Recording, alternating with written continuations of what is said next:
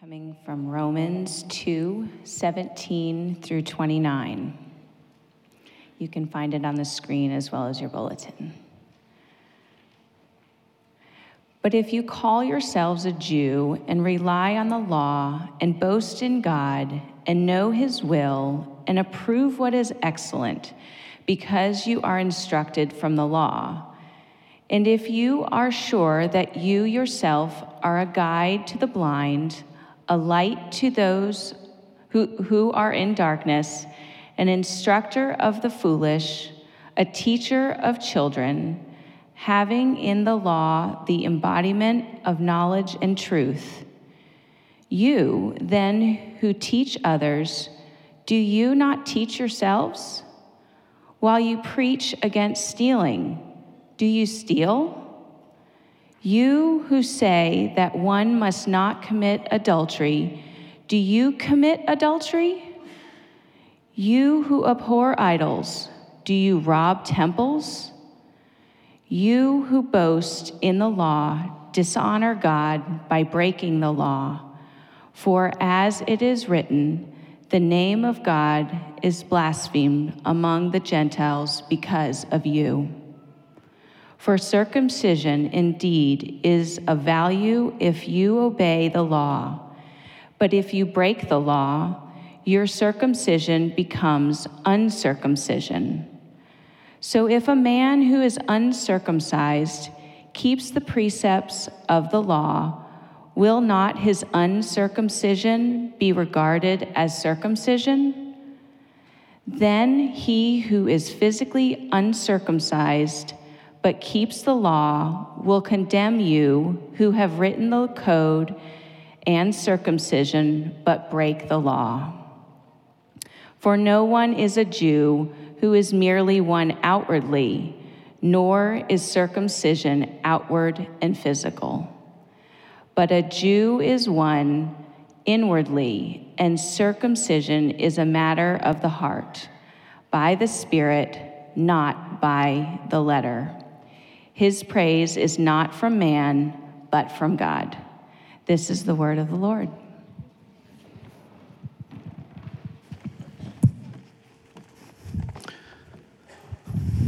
Thank you, Bridget. Good morning, Lake Baldwin Church.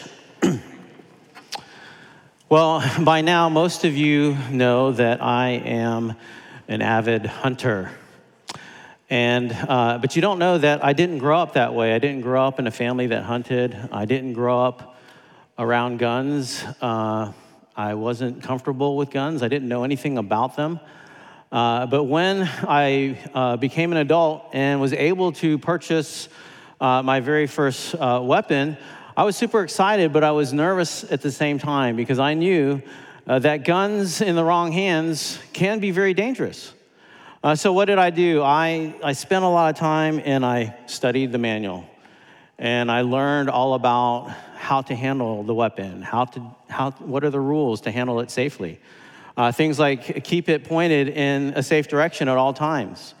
Um, always assume that the gun is loaded. Uh, don't put your finger on the trigger until you're ready to fire the weapon. So I, I, tried to be comfortable with all of the rules. And even later on, years later, I would take a course uh, and learn more about gun safety and handling. But even though I had all of this information and had taken a course, it didn't invalidate the fact that guns can be a dangerous thing in the wrong hands. Now, ironically, uh, guns actually can be dangerous in hands that are very familiar with handling uh, a weapon. And why is that? Well, you can have all of this knowledge and all of this experience, and what tends to happen when you have all that knowledge and experience? Well, you can get overconfident. You can get careless and lazy, and maybe even a little bit prideful uh, in your knowledge about guns. Uh, there was a study in 2019 uh, that they looked at 258 law enforcement agencies uh, over a seven year period. And, and what did they find? They found when they, they did the study that those 258 law enforcement agencies had almost 1,500 accidental weapons discharges. 1,500. Keep in mind, These are professionals.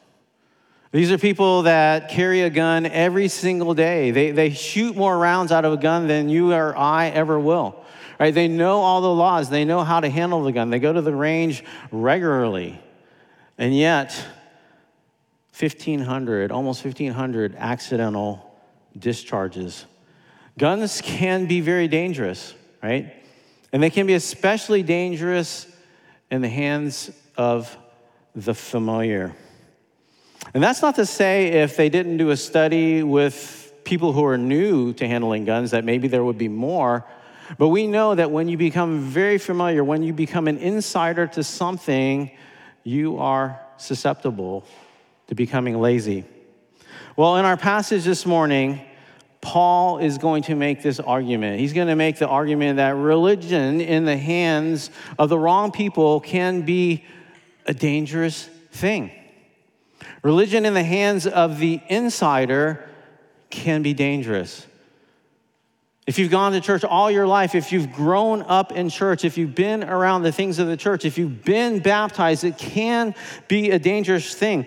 Paul, here in his passage, he's going to start and turn his attention for the first time specifically towards the Jews. And he's going to make this argument. There's two reasons that their religion can be a dangerous thing. He's going to point out these two reasons. One, it can lead to a spiritual pride. And secondly, it can lead to a false or a misplaced trust or reliance. A spiritual pride and a misplaced reliance. And then Paul, he's not going to leave us there. He's going to give us the remedy. He's going to give us the remedy for a dangerous religion. So I want us to look first at that very first point spiritual pride. Religion can be dangerous because it can lead to a spiritual pride, especially for those who are on the inside. Look at verses 17 and 23. But if you call yourself a Jew and rely on the law and you boast in God, you who boast in the, in the law dishonor God by breaking the law.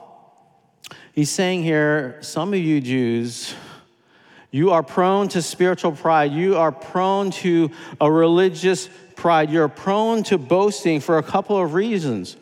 One, they, they say that, that we are Jews. What does that mean? It means something special, actually.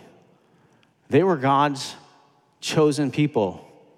Of all the people on planet Earth, God had chosen the Jews and He had given them so many benefits. The Jews were God's people, and God was their God. And they boasted in that. They also had, as it says here, they boasted in the law. They had God's law. Again, of all the people on planet Earth, they had written down absolute truth. Look with me at verse 18. And, you, and they know his will and approve what is excellent because you are instructed from the law. You see, they, they not only had possession of the law, but they knew God's will. They knew God's will. They were instructed in the law by God Himself. In other words, again, of all the people on planet Earth, they actually knew more about God than anybody else. And it's that little word, know. They know more than anyone else. In 1 Corinthians 8 1, it says that knowledge puffs up. Knowledge puffs up. And especially for us inside of the church, when we get knowledge, it can do what? It can tend to make us swell up. And so, being a Jew, being an insider, having the inside track to God made them susceptible to pride. This is what C.S. Lewis would say. You've got this quote in your bulletin. It's also on the screen. Pride gets no pleasure out of having something, only out of having more of it than the next person. We say that people are proud of being rich or clever or good looking, but they are not. They're proud of being richer or cleverer or better looking than others. If everyone else became equally rich or clever or good looking, there would be nothing to be proud about. You see, the Jews, they had more. They had more of God, they had more of truth, they had more of the many benefits that comes with being in relationship with God. They had things that the Gentiles did not have. They had so many advantages and it made them proud. And when we're proud, what is it that's happening in our heart? We set ourselves above other people. We begin to think that we are more significant, that we're smarter, we have more truth. We actually say this to ourselves, or at least we feel it, that we are, we are actually better than that other person. And for people in the church, for Christians, for God insiders, we are especially prone to spiritual pride. I want to look now at verse 19, and it says, And if you are sure that you yourself are a guide to the blind, a light to those who are in darkness, an instructor of the foolish, a teacher of children, having in the law the embodiment of knowledge and truth. See, that's a good thing that we have in God's word the embodiment of knowledge and in truth. But you know what? With it comes power and unfortunately pride. We get, we get power and we have pride in the fact that we can guide the blind that there are people in darkness and that we get to instruct them. We have something that they don't have. And it can lead to a spiritual pride. What does this look like in the church? Well, it may look like this in, in, in, a home Bible study. It may look like that person who is always eager to speak first and to make sure that everyone knows that they know their Bible, that they know their theology, that there is a right theology and that your theology is not the right theology. It may look like that person that has to be the moral policeman in the workplace or in your neighborhood who, who has to make sure that they are instructing other people about what is right and what is wrong. And that's not to deny that the, that the Bible is the, the embodiment of knowledge and truth, yes, but it's the attitude of when we are setting ourselves above other people, when we're saying that we are superior, that we have this posture that we are superior to other people, that's when all of these advantages become a disadvantage. That's when religion in our hands becan, can become a dangerous thing. Now, when we talk about spiritual pride, it's easy for us to see this. It's so easy for us to see it in other people, isn't it? But it's so easy for us to say that that's, that's not what we do. It's easy to see it in someone else. It's, it's, it's so hard to see it in ourselves. It may look like such a tiny speck uh, uh in our eye. And so we're going to need help. I would recommend that, that, you, that you put yourself under the Word of God. Not above the Word of God. Put yourself under the Word of God. Let God's Word, the authority of God, His, His Word, examine and cut through your heart and show you where you're puffed up because you are a God insider. Reach out to trusted friends, ask them. Maybe they can see it in you. And for the Jews, what was the result of their spiritual pride? Well, it was hypocrisy. Hypocrisy. They were so arrogant, they were so puffed up, they were so blind, they couldn't see their own hypocrisy. That's what you're going to see in verses 21 and 22. That they go about teaching the law, but they themselves do what? They break the law. They're the type of people that say, Do as I say, but not as I do. Their lives are a living contradiction.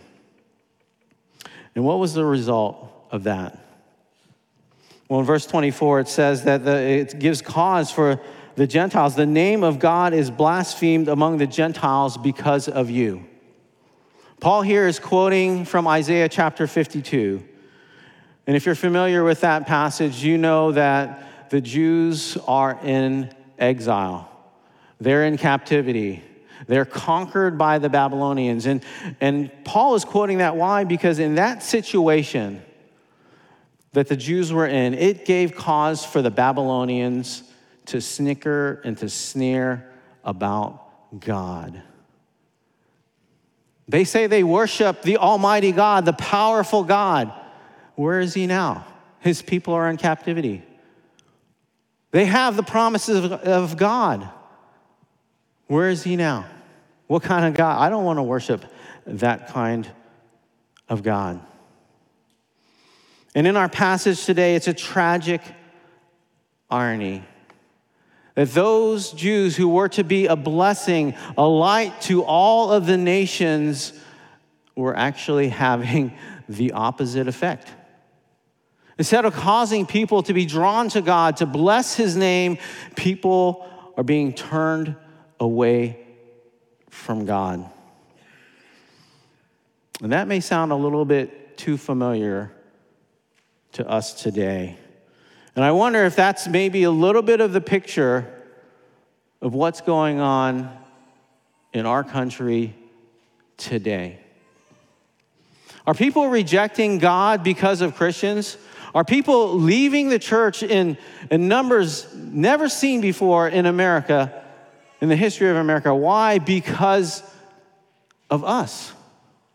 Is society rejecting and blaspheming God, injuring his reputation, his name, because of us? Because of our deeds not matching up with our words. You know, the gospel of Jesus Christ is an offensive message, isn't it? It calls us all sinners. It calls us all lawbreakers. It says that we are in rebellion against our Creator. That's an offensive message. But the question for us this morning is are we more offensive than the gospel? Are we the ones that are driving people away from God? We who are to be that city upon a hill, that light to the world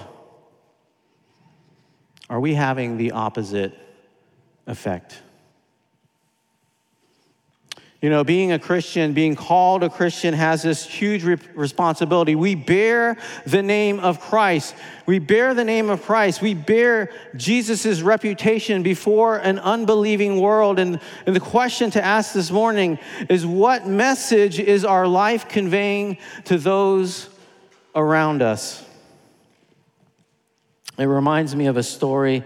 Uh, back in my college days, I had a roommate, and uh, he came home from the mall. He was running some errands, and he was he was totally upset. and I, began to ask him, what, "What's going on?" And he said, "You know, this. I was on the road, and this guy came up right up on my bumper, and he was making gestures, and he's waving his hands, and he's swerving, and he's honking. And when he was finally able to get around me, this is why my friend was so upset. What did I see on his bumper? I saw a Jesus sticker. The person was so eager to represent Jesus to the world, but so blind to, to, to the contradiction the message of his own life was sending to the people around him. Would we drive differently? Would we act differently? Would we speak differently if we had the label Christian across our forehead so that everybody could see, how would it change the way we live? For the Jews, it was a dangerous thing, this religion, to have in their hands because it led to a spiritual pride, which led to blindness. They didn't even see the fact that though they sat above people, taught them the law, they broke it themselves. And, and as a result, people rejected God. The Gentiles blasphemed God. Also, it was dangerous because they had a misplaced reliance. I want you to look with me at verses 17 and 25. But if you call yourself a Jew and rely on the law and boast in God, and then in 25, for circumcision indeed is of value if you obey the law, but if you break the law, your circumcision becomes uncircumcision. They had a misplaced reliance. They had a misplaced trust. What did they trust in? They trusted in so many other things other than God. If you call yourself a Jew, they trusted in the fact that they were Jews. Again, God's chosen special people. They trusted in their possession and their knowledge of the scripture. The fact that they had it, that they knew it. They trusted in the fact that they had circumcision, the sacrament given to them to set them apart to show that this is the people of God. They thought that just simple possession and knowledge of these things of religion meant that they were in. They were in. They were in God's favor. They would escape the wrath, the judgment that we've been talking about for the last few weeks. You know, possession and knowledge and experience in all of that gun safety is of no value if it's not practiced. It's of no effect. And the Jews here, they had a false sense of security. They had false assurance. Why? Because their trust was misplaced. You know, God gave them circumcision as a sign it's just another way that God graciously communicates to his people that he does so not just in words, but in visible, tangible form. He was showing them that they needed to be cleansed from their sin, their uncleanness through the shedding of blood. And what did they do? They relied simply on observing the sacrament. We call that religious ritual. And here Paul is doing what? He's pointing out that's inconsistent. It's a contradiction. You are a hypocrite. You have a life of lawbreaking and spiritual pride. It's not even consistent with someone who has been cleansed by God, someone who has been transformed, someone who has been given a new heart. And it showed that their hearts were not truly changed. They were focused only on outward behavior, only on what people could see. Look what I have done. And they were not focusing on the inward and, in the spirit. This argument, I want you guys to realize that we're in here, Paul is making, is a very serious argument. Paul is next, he is next going to drop the hammer down on the Jews. He's going to plunge the dagger in the heart and he's going to give them the ultimate insult in verses 26 and 27. Think of, think of hearing this as a Jew. So, if a man who is uncircumcised keeps the precepts of the law, will not his uncircumcision be regarded as circumcision? Then he who is physically uncircumcised but keeps the law will condemn you who have the written code and circumcision, but break the law. Ouch. You see what Paul is trying to say here? You see why this is such an indictment on them? He's basically saying that there are Gentiles out there who are better Jews than you are. Ouch. They're more Jewish than you are. They are acting like God's people. You know, we all know people at work, in our neighborhood, in our life, family members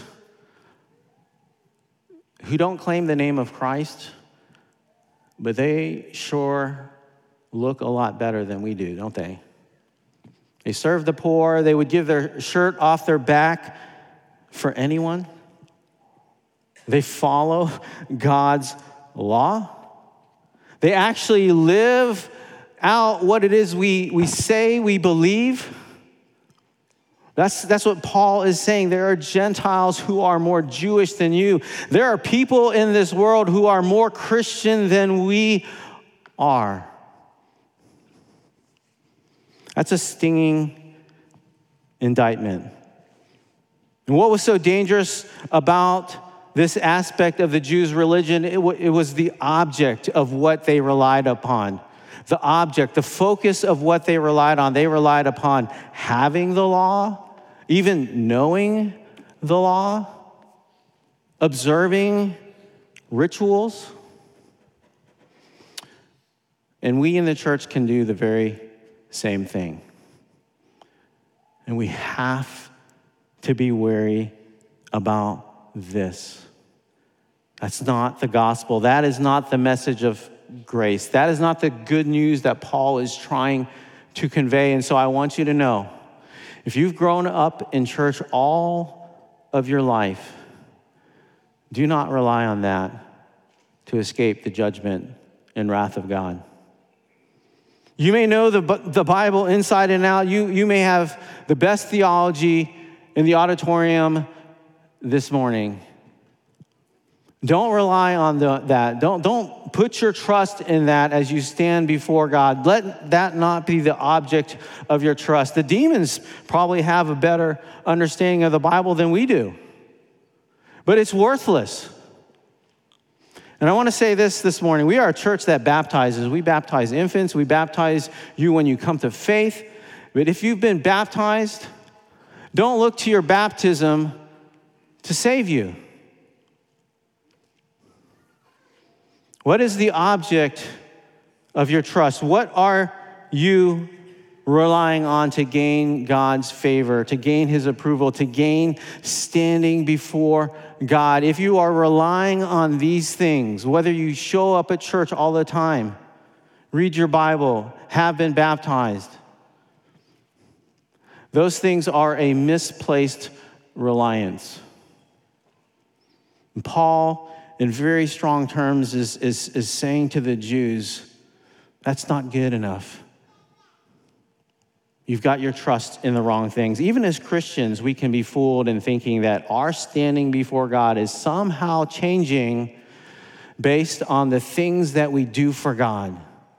That somehow, when our Bibles are collecting dust or we're not showing up at church as much as we know we ought to, that His love for us is diminishing and that his love for us becomes greater when we're showing up for church. That is not the gospel. That is not the message of good news.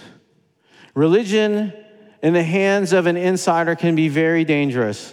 It can lead to a spiritual pride. It can lead to a misplaced reliance. And Paul now is going to give us religion's remedy. Verses 28 through 29 For no one is a Jew who is merely one outwardly, nor is circumcision outward and physical, but a Jew is one inwardly. And circumcision is a matter of the heart by the Spirit, not by the letter. His praise is not from man, but from God. You know, that last phrase there, Paul is giving insight to this false religion, this danger of religion. He's showing the motivation behind it all right? Why are we up to spiritual pride? Why are we doing these things? We want the praise of man. That's what's motivating us. And he's showing us the reality is this that we all don't live up to what we believe or say we believe. I hope if you're here this morning that you can say that in all honesty that you have a pride problem too.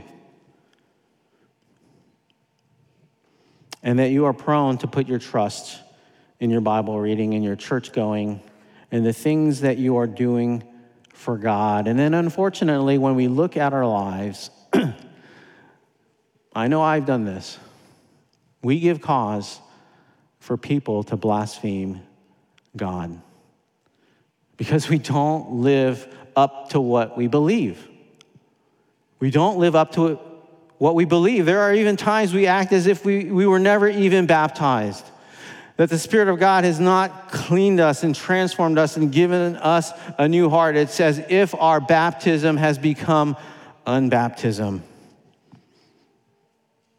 Here's the good news this morning God does what we fail to do over and over again.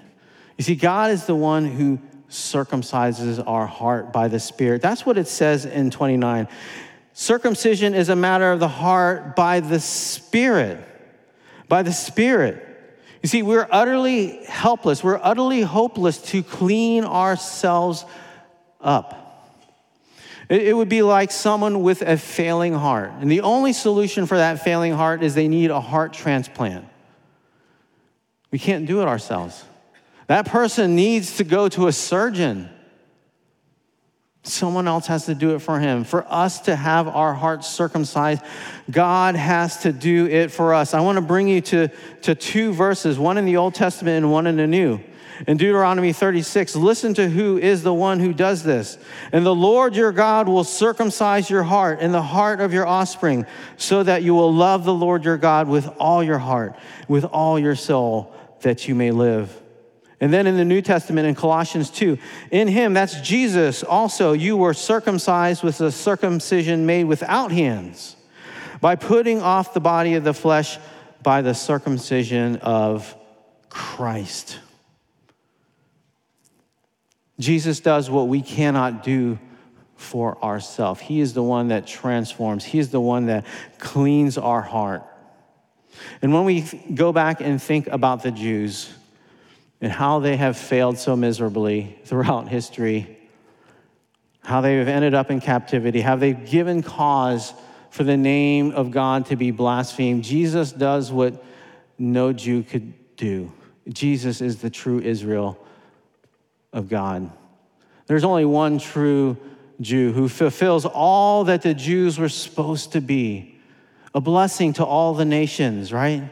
Jesus is the only one who is a blessing to all the nations. He's the only one that causes the nations not to blaspheme the name of God, but to praise Him. He brings them all together to praise Him. He's the only one whose deeds are consistent with His words. He is the only guide to the blind. He is the only light in the darkness. He is the only true circumcision. He's the one who takes on our uncleanness, the uncleanness of our sin, and is cut off, sheds his blood so that we could be cleansed, so that we could be brought in, our hearts being transformed. Jesus does what we all fail to do. So we all need Jesus.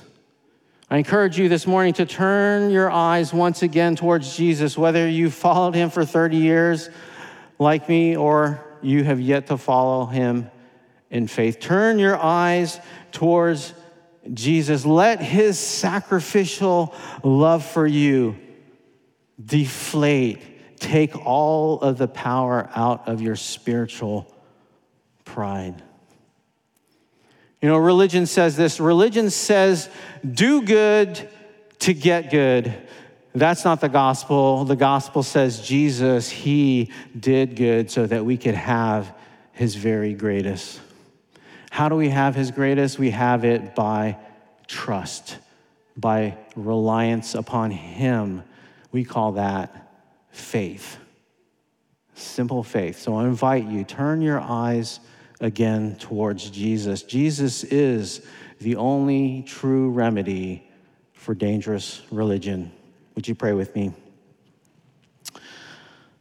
Our gracious Heavenly Father, we do thank you that we have such a loving Savior who himself would become dirty, who himself would become sin he who knew no sin would become sin for us, that we would be the righteousness of God. What kind of Savior do we have in Jesus? A loving, gracious, gentle Savior who looks upon us, people with foolish pride, people who give cause for others to reject you. Father, we fail you over and over again. We thank you that what we cannot do, Jesus has done completely for us. It is finished. And we give you all the praise. It's in his precious name we pray. Amen. Well, we're going to continue our worship service this morning. I'm going to invite forward the deacons and deaconesses who will receive our offering.